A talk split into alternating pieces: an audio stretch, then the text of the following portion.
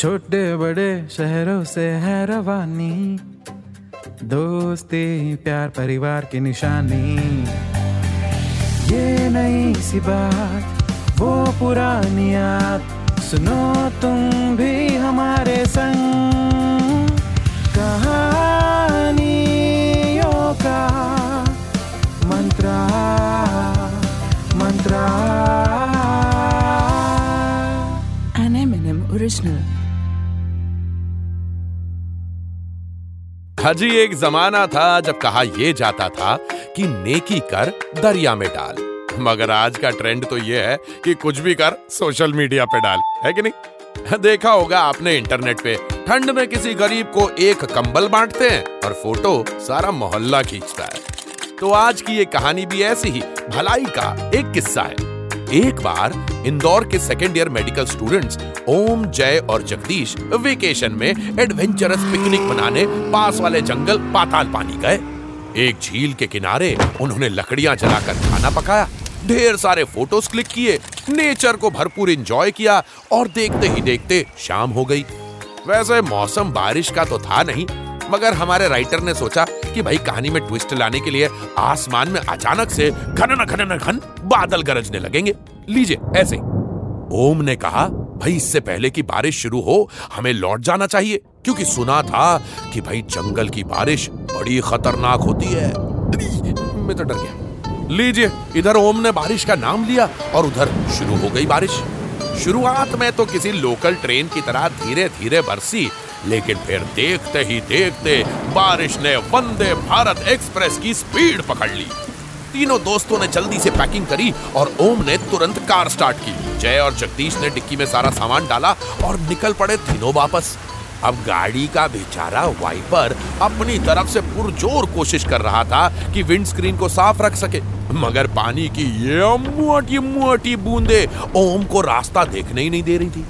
ऊपर से बिजली ऐसे चमक रही थी। मानो आज तो उनकी कार में एंट्री मारकर उनकी गोदी में आके बैठ जाएगी। बिजली के कड़कने की तेज आवाज़ सुनकर ओम, जय और जगदीश की हार्ट बीट और पल्स रेट दोनों इतना तेज़ी से भागने लगे, जैसे पीछे कोई पागल कुत्ता पड़ गया हो। इधर बिजली कड़की, गड़ गड़ गड़ गड़ गड़। उधर वो तीनों थर थर थर थर थर थर। गड़गड़ थर थर गड़गड़ थर थर गड़गड़ थर थर गड़गड़ थर थर। अरे इतना भी एडवेंचर नहीं चाहिए था हमारे हीरोज को यार। पर कहानी में अभी एक नया मोड़ आना बाकी था, क्योंकि अगले मोड़ पर शहर की तरफ़ जो लेफ़्ट टर्न लेना था, वो ओम को दिखाई नहीं। मुड़ने की बजाय वो सीधा ही चलता चला गया। आगे जाते जाते सड़क और भी संकरी होती गई।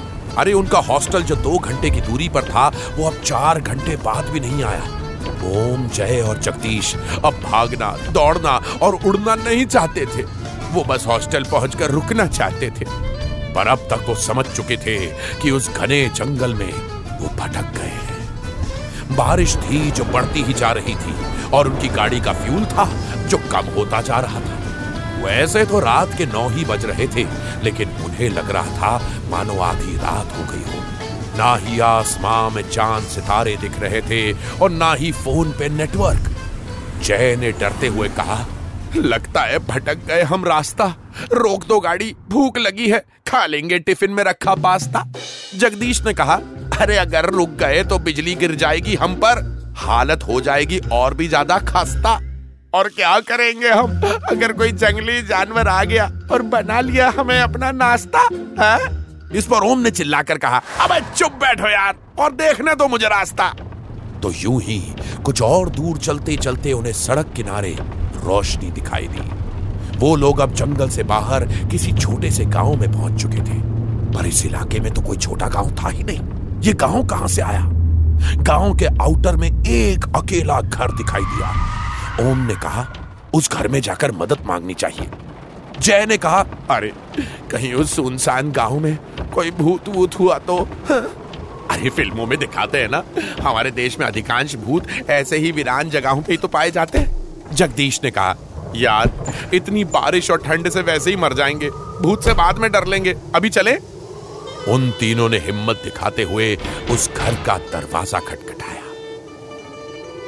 बहुत देर तक दरवाज़ा खटखटाने के बाद जब कोई बाहर नहीं आया, तीनों दोस्त पलटकर जाने लगे कि अचानक एक आवाज़ आई।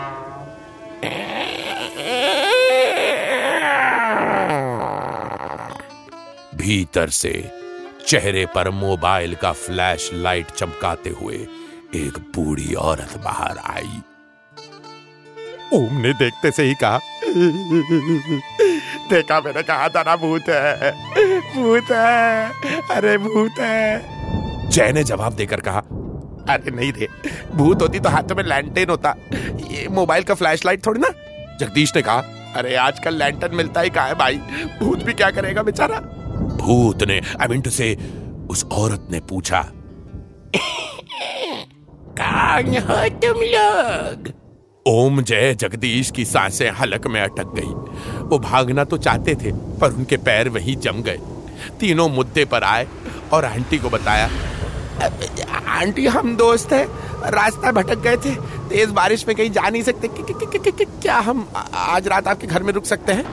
उन तीनों को देखकर आंटी ने भी सोचकर कहा कहीं तुम तीनों वही सनसनी खेज हत्यारे तो नहीं? जिनसे सावधान और सतर्क रहने के लिए टीवी पर अनूप अंकल कहते हैं जो अकेली औरत को मारकर उसका सब कुछ लूट लेते हैं। उन तीनों ने अपनी ठीक ठाक सी मासूम और क्यूट शक्ल आंटी को दिखाई और कहा आपको लगता है हम ऐसा कुछ भी कर सकते हैं आंटी? तो आंटी ने भी कहा ठीक है बच्चों। अंदर आ जाओ। वैसे भी आज रात मैं घर पर अकेली हूँ। मेरे हस्बैंड दवाइयाँ लेने शहर गए हैं। अभी तक लौटे नहीं। आंटी वैसे इसमें माधुरी बनने की कोई ज़रूरत नहीं थी लेकिन वी टोटली अग्री आंटी ने उन लड़कों को बड़े प्यार से खाना खिलाया और अपने लिविंग रूम में सोने के लिए जगह दी और खुद अपने कमरे में जाकर सो गई। आधी रात वो सभी सो रहे थे। कि तभी आंटी के कमरे से एक जोरदार आवाज़ आई। जैसे कोई बड़ा सा पत्थर किसी पहाड़ से गिरा। ओम की नींद खुली। उसने जय और जगदीश को जगाया। तीनों को समझ में आया कि आज रात उनका समय आ ही गया है। आंटी भूत है। और ये उन तीनों की लाइफ की आखिरी रात है। पर फिर उनके अंदर का मेडिकल स्टूडेंट बाहर आया। डर को भगाया और आंटी के कमरे की तरफ़ भागे तीनों। कमरे का दरवाज़ा अपने आप खुला। पर फिर जब कमरे में उन्होंने देखा कि आंटी तो बेड पे है ही नहीं, आंटी कहाँ है? अरे, आंटी, आप नीचे ज़मीन पर क्यों गिरी हुई हो? देखा तो आंटी को तो बहुत पसीना आया हुआ था और वो हिलडुल भी नहीं रही थी। ओम ने आंटी को आवाज़ लगाई। जय ने तुरंत ही पानी का बोतल जो आंटी ने उन्हें पीने के लिए दिया था, उसमें से आंटी के मुँह पर पानी छिड़का। जगदीश ने आंटी के पैर मसले, मगर आंटी उठी नहीं। ओम ने नर्व्स चेक की और पाया कि आंटी की नब्स तो चली नहीं रही थी। वो तीनों थे तो आखिर मेडिकल स्टूडेंट तुरंत समझ गए कि आंटी को हार्ट अटैक आया है और आंटी को सीपीआर की ज़रूरत है।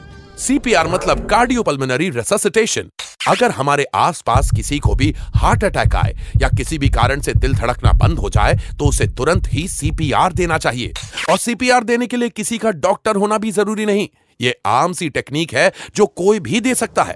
तो ओम ने अपने दोनों हाथों से ज़ोर से आंटी के सीने के बीचों बीच करीब दो इंच तक प्रेस किया।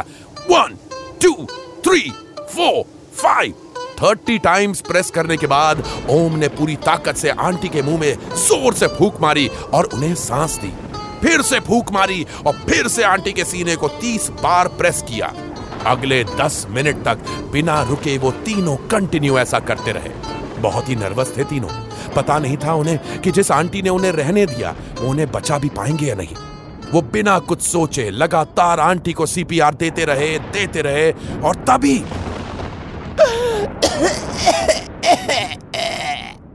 आंटी की साँसें फिर से चलने लगी। जय ने आंटी को पानी पिलाया और तीनों ने पकड़कर उन्हें बेड पर लिटाया। कुछ घंटे आराम करने के बाद आंटी ने अपनी आँखें खोल ली। आखिर तीनों दोस्तों ने मिलकर बचा ही लिया आंटी को। इंडिया में मेहमान को भगवान यूँ ही नहीं कहा जाता। सुबह होते ही अंकल भी शहर से वापस लौट आए और अंकल और आंटी ने मिलकर उन तीनों दोस्तों का हाथ जोड़कर धन्यवाद किया। उन तीनों दोस्तों ने भी अंकल आंटी के चरण स्पर्श किए और आशीर्वाद लिया। और सुनिए, आप लोग भी कर सकते हैं आंटी का धन्यवाद for the moral of the story जी। अगर आंटी ने उन लड़कों पर तरस खाकर उन्हें अपने घर में पनाह ना दी होती तो शायद आंटी आज ज़िंदा ही ना होती। इसलिए कहते हैं जनाब कर भला तो हो भला।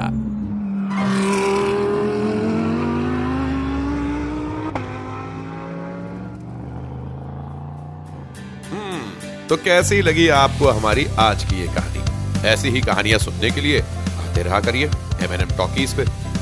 ये है कहानियों का मंत्र An M&M original. This show is a work of fiction.